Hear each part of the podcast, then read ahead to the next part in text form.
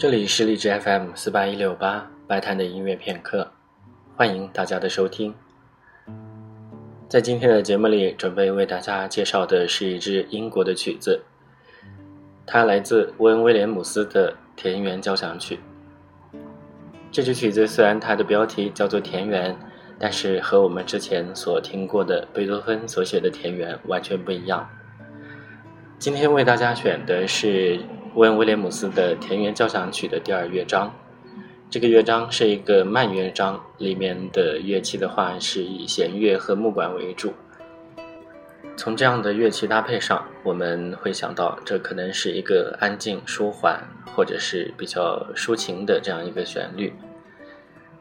在具体听到音乐之前，还是做一个简单的关于背景的介绍。